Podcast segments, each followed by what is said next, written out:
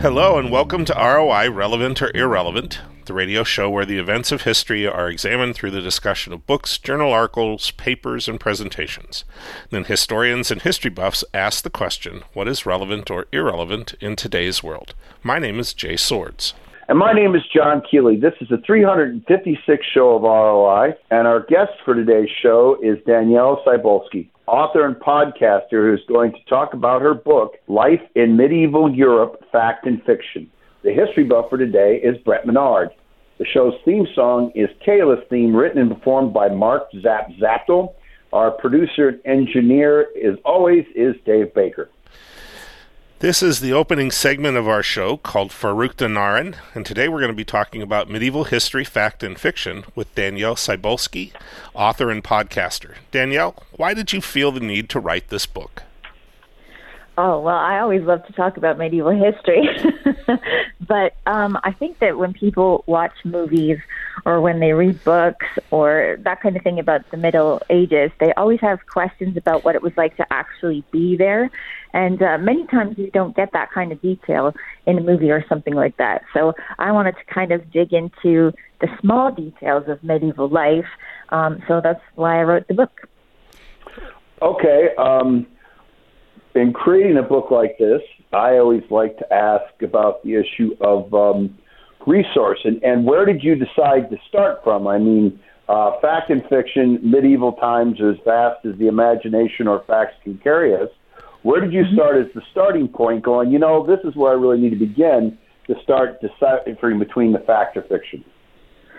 Well, um, I get asked a lot of the same questions over and over again, or I see um, in the media that people have the same questions over and over again, and they or the same prejudices against this time period.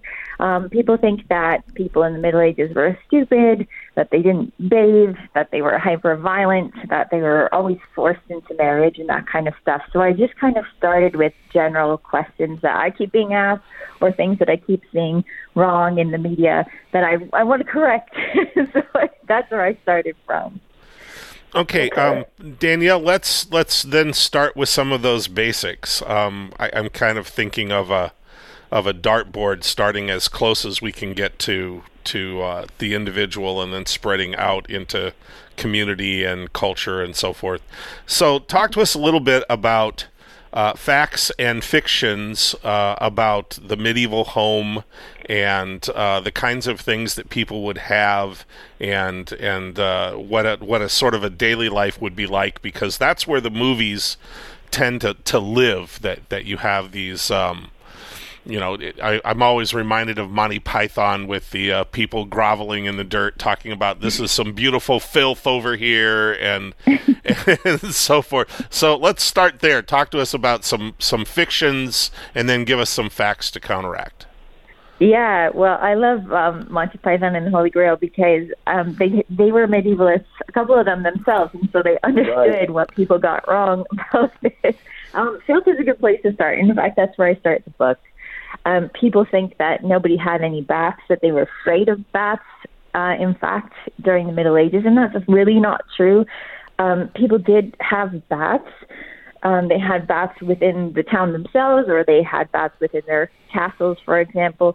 For a normal person, they might bathe in a pond or a stream or a river. And we know about this because, well, some of the bathhouses still exist, and they were around for, since Roman times. They didn't go away. People kept using them. Um, we also know that people had bathtubs, for example, in their palaces because a couple of monarchs had taps to bring water to their bathtubs. Um, and King John of England actually had somebody in charge of his bathtub when he went on progress. So, so we know that people were bathing. We know that common people were bathing as well because um, they sometimes drowned when they were trying to get clean.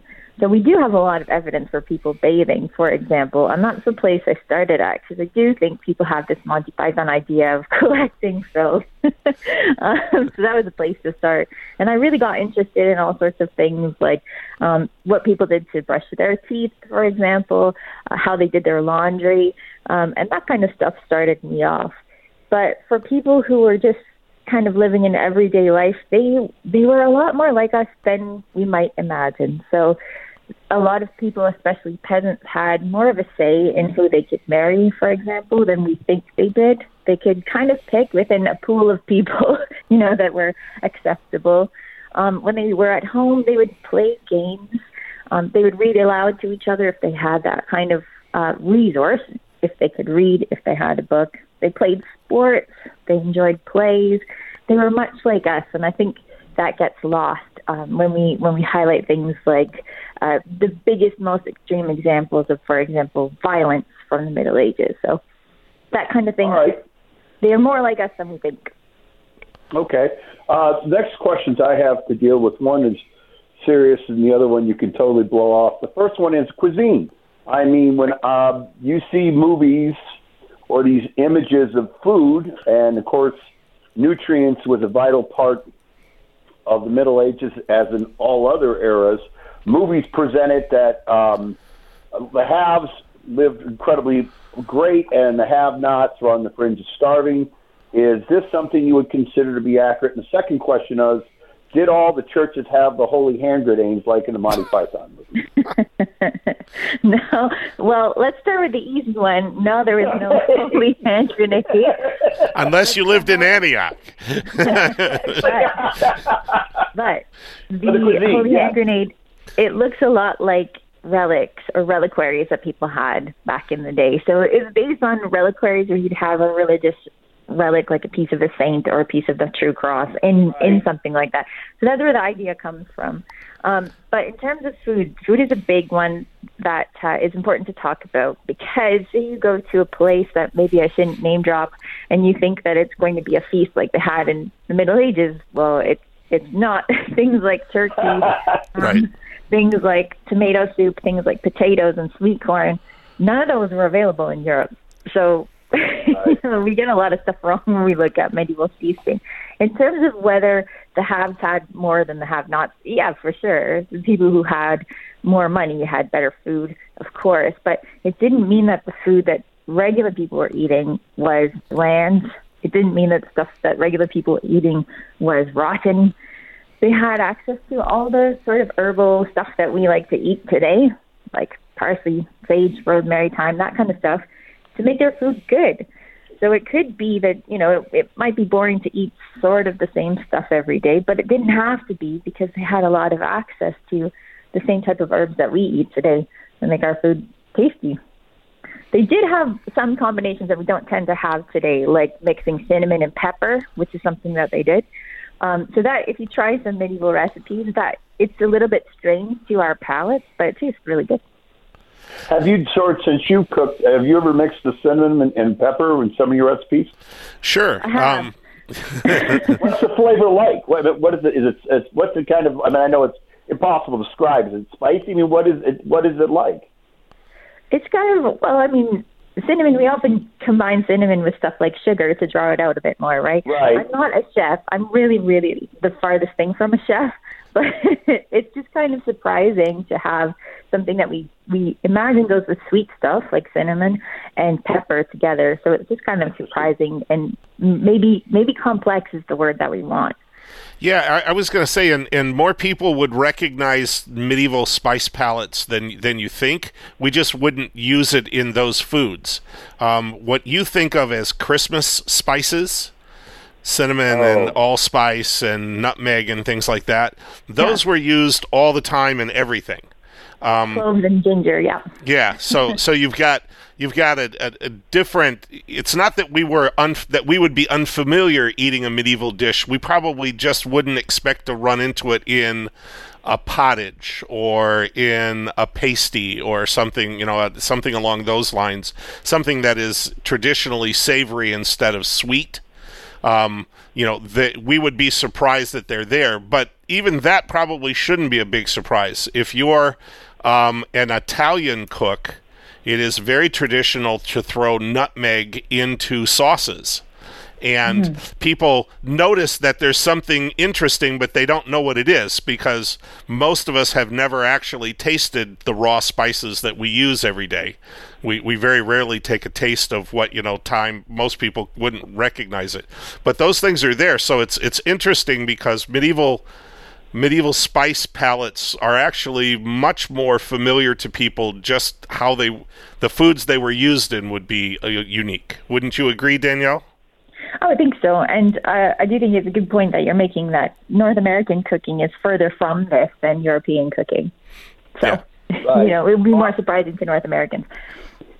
I, when I was in Australia years ago, the same spices that you're talking about, they very much put in everyday food, and it was an interesting flavor. So, I mean, I guess you could say it, it's back to your point, Danielle. It's, it's not as far from the Middle Ages today as you think. Yeah, most things aren't. well, Danielle, we have a lot more to talk about, so please stay tuned for the next segment of our show. This is ROI on KALA, St. Ambrose University, 106.1 FM. In times of joy, in moments of grief, broadcasters come through, even when all else fails. Today, with more ways than ever to experience the moments that transform our lives, Americans still choose broadcast radio and television more than all other media combined. We are the local broadcasters of radio and television, reaching more people, touching more lives. Brought to you by the National Association of Broadcasters and this station. Hello and welcome back to ROI, Relevant or Irrelevant, the radio show where events of history are examined through the discussion of books, journal articles, papers, and presentations. Then historians and history buffs ask the question what is relevant or irrelevant in today's world? My name is Jay Swords. And my name is John Keeley. This is the second segment of the show referred to as the kitchen table. And our guest for today's show is Danielle Cybulskie author and podcaster who's going to talk about her book, Life in Medieval Europe Fact and Fiction. Our history buff for today is Brett Menard. Brett, as an expert on medieval history, question is yours. Thanks, John. Um, Danielle, we started off talking about things close to home, so let's talk a little bit about the community as a whole. What uh, do people tend to get confused um, about with regards to medieval religion? Oh my goodness, that is a great question. um, first of all, the thing, the major thing that I think people get wrong about medieval religion is that they think there was only one in Europe. Um, that they think that it was only Christian and that was it. But for much of the Middle Ages, uh, Spain was Muslim. Um, what we think of now as Spain was Muslim, is Islamic, um, and there are also pockets of uh, Jewish people all over Europe as well. And these people were all living together most of the time peacefully, some of the time with horrific violence, and that's what we hear about the most. But there were three, at least three major religions that were um, that were living in medieval Europe at the time. Um, another thing that people get wrong is that they think that the church was out to get people. I think this is something that comes a lot from fiction. Um, you know, we'll read something like uh, something by Dan Brown, or people will play uh, Assassin's Creed and they will think that the church was out to get people. It was completely intolerant, and that was not the case. I mean, human beings, they do have good sides, they do have bad sides, and you do have people in the church that were intolerant at the time. But most of the time, people were trying to save as many souls as possible. So, for example, if you were accused of heresy because people thought maybe you had cast a spell on someone else or you, your religious practice was not orthodox, the priest would give you some correction. They would tell you this is not how things are done, and they would ask you to correct it. They would give you penance, and if you took care of that and changed your ways, everything was fine. It's only if you were repeatedly following things that, that were not orthodox doctrine, or if you were spreading ideas that weren't orthodox, then you would be in trouble. Then you might be charged with heresy. But most of the time, people believed in things like fairies and Jesus at the same time, and there was no problem with it. So I think people think that there's only one religion and that it was very intolerant and actually was much more flexible than people think. And it wasn't the only religion in Europe at the time. Well, and Danielle, even even in terms of Christianity, you have a lot of homogenization going on. Um, mm-hmm. You know, the old uh, the old religions are are absorbed allowances are made. Maybe we don't call them fairies anymore. Maybe we call them cherubs or seraphim or whatever. But you know, we we did quite a bit of that in in, in hopes of of because it, it made for a quieter populace. Yeah. yeah, exactly. It's very hard to stamp out people's beliefs. It's a lot easier to integrate them. Um, and so that was something that was done a lot, and people didn't really get hugely upset about it as long as it wasn't interfering with the basic, really important tenets of Christianity. So yeah, it was more flexible than we think.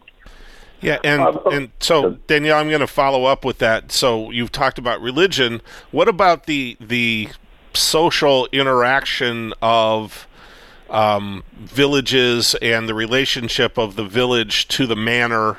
Um, you know, so those sort of socio-political relationships in in a traditional medieval setting. Oh, okay. This is kind of big. um, so we do have uh, things that people might not realize about the the social constructs of the time is, uh, especially earlier in the Middle Ages, there was slavery, which people don't tend to like to think about in terms of Europe, but there was slavery. That was a thing that happened. Um, and gradually, it was more people were were serfs, which meant they were tied to the land. Um, so they would have a lord that would be in charge of them, and they'd have to ask that lord for permission to do things like get married, and that lord would have some some control over them in terms of making judgments if they had conflicts and that kind of thing.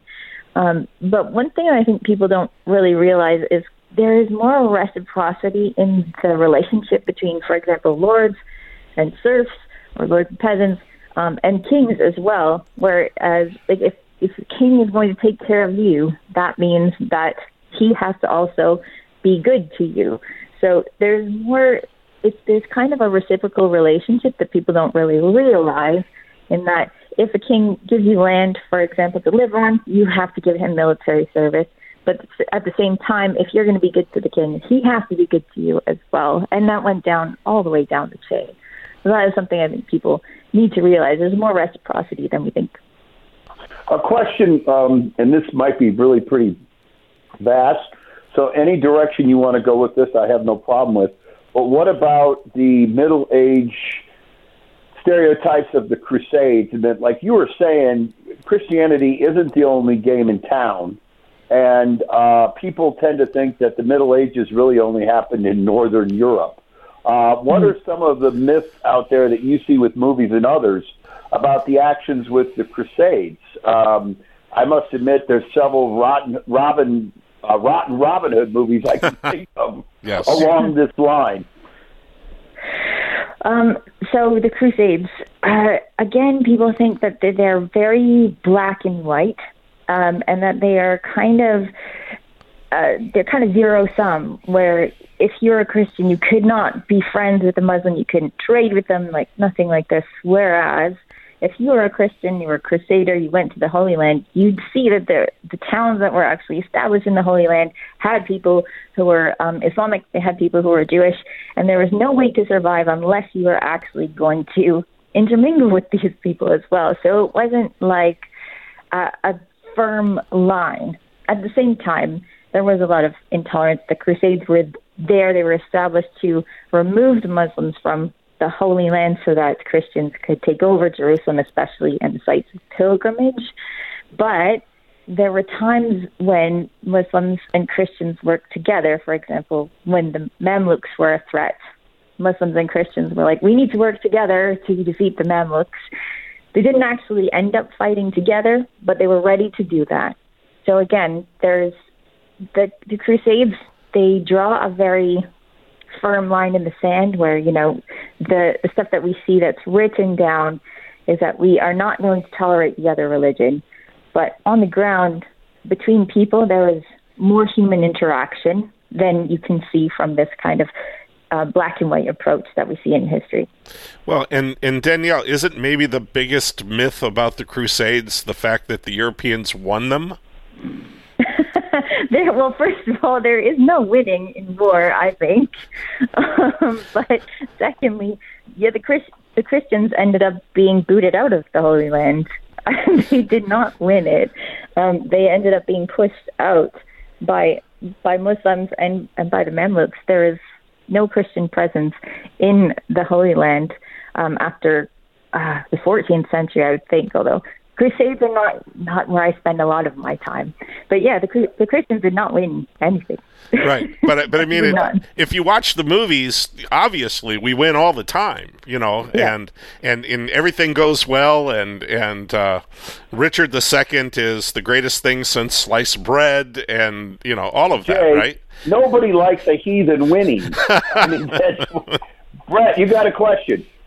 I do. So one of the other areas that there's been a lot of recent research on is people of color in the Middle Ages. When we watch a lot of medieval movies, they tend to be very, very white. Can you talk a little bit about that?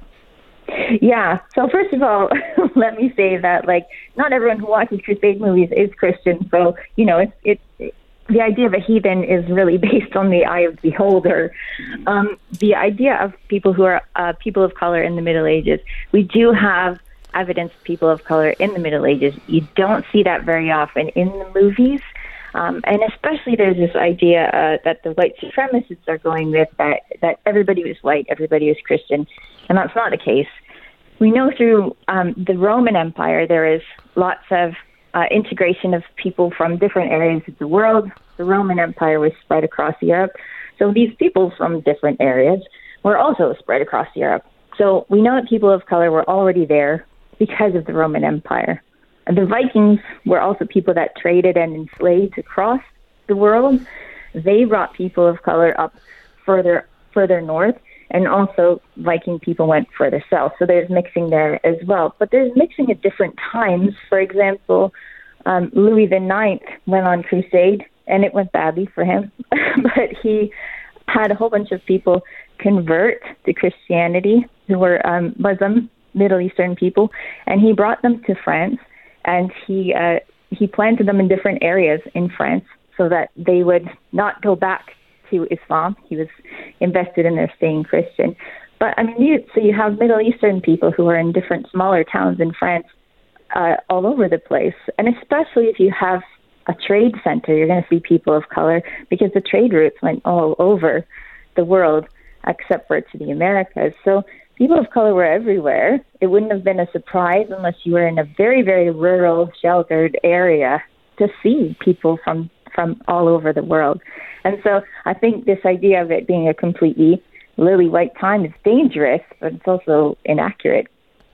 Yeah, and um, Danielle, since you brought them up, um, we'll talk a bit about the Vikings, since they have become a hot uh, entertainment um, market, so to speak. Uh, what are you seeing that, that seems to be uh, wrong, and and are they getting anything right in in the HBO series and the movies and all the rest of that sort of thing? well, I don't watch the show Vikings, and that's not because I'm not interested in Vikings. That my my favorite century is the 14th century, so the Vikings are pretty much done by that point. But it's because I didn't particularly like any of the characters. that's right. um, but white supremacists are taking up Viking uh, culture to kind of spread the idea that people were just white at the time, and that's not definitely not true. Um, there's also a huge uh, a huge emphasis on the Vikings' violence, um, and it kind of makes you forget the fact that a lot of the time they were farming. so, right. I mean, or fishing, Viking, right? yeah, the word Viking refers to, we think it refers to their raiding. And so you have a whole bunch of people from Scandinavian countries that are referred to only by their violence, and that doesn't really seem fair. So, so they've got this wrong about Vikings. Um, as long as we, I think we can dig into them, we can like them, but we should be aware that there's a lot more to them than just their raiding. And maybe that's kind of the worst aspect of their culture. I I married a Scandinavian. I think they're spot on. no, All right. no, I'm kidding. No, uh, quick question. Um, you talked about education and the variances there. What do you think are some of the biggest stereotypes with the levels of education in the Middle Ages? Um, I think that more people were literate than we imagine but there still wasn't a huge amount of literacy. And what people forget is many times uh, people learned to read or they were read to by their mothers. So it was the church that was in charge of most of the education. uh, formal education. So you'd go to a church school. If you're a boy, you'd be uh, learning to be a cleric. You might be tutored, especially if you're a noble. But most of the time, people are learning at their mother's knee. And you see that in books of hours, especially pictures of the Virgin Mary have her with a book because it wasn't a rare thing to have a woman that was teaching uh, the children how to read. And then the other thing that I'd like people to, to realize is I remember someone saying that that servants or peasants wouldn't be familiar with Chaucer, for example, because he wrote stuff that would be told or read to the royal court. Well, the royal court is being served by people who are not royals. you have servants who are bringing the food. They'd be hearing the stories as well. They'd be telling the stories and sharing the stories. So you can have people who may not be literate that are familiar with the stories that we find in literature as well. So Danielle, it is customary for us to give our guests the last word on our show. So, why do you think knowing the facts and myths about medieval history is relevant in today's world? I think that it's relevant, and I say this in the book, and I say this everywhere, because I think that it's a lot easier to believe stereotypes than to believe in the complexity of human beings. And so when we look at the Middle Ages and we see these people who we've always known are stupid and violent and dirty and all that, when we look at them and see that they were complex and that they are a lot more like us than we think, then looking at that example in the past that's familiar to us, perhaps as part of our own culture, then we can extend that to looking at other cultures. So instead of just jumping to stereotypes looking at people who are living today in another country, we can just be familiar with the idea that stereotypes can be very wrong, and we can look at other people with complexity and humanity, compassion. That's why I think it's relevant. All right, um, Brad, I'm going to let you uh, add one more in. We have about a minute left. So, why do you think this is important in today's world? Uh, I think that far too many people get their history from entertainment rather than from experts, and Hollywood and TV studios are far more interested in what looks good than being accurate, and even authors need to make some allowances to move a story up ahead. And we see that in contemporary fiction, and then it floors people that, oh, this author did not spend six years tracking down recipes to make sure he knew exactly what was being served at a particular feast. right. well, when we come back, we're going to wrap things up. So please stay tuned. This is ROI on KALA St. Ambrose University, 106.1 FM. Program, the award-winning Relevant or Irrelevant, is heard Friday evenings at 9:30 p.m. Central Time on KALA HD2 or 106.1 FM in the Quad City area. You can listen over the air or anywhere via tunein.com. To hear this program and many other archived editions at any time, visit soundcloud.com. Search for username KALA Radio. There you'll find relevant or irrelevant and many other productions produced at the St. Ambrose University Communications Center.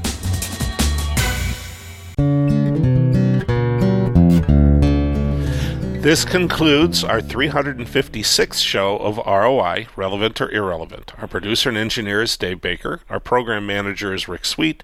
And the theme song for our show is titled Kayla's Theme and written and performed by Mark Zapp Zapital. My name is Jay Swords. And my name is John Keeley. We would like to thank our guest, Danielle Cybulskie, author and podcaster, who took the time out of her busy schedule to discuss with us her book, Medieval History, Fact and Fiction. The history buff for today's show is Brett Menard. This is ROI, relevant or irrelevant, on KALA. The views expressed on this show are not necessarily those of St. Ambrose University or KALA. We would, we would like to uh, good. we would like to wish all our listeners to experience the great Basotho proverb Khotso Pula Nala, peace, rain, and prosperity. And remember, historians are horrible fortune tellers. Good night.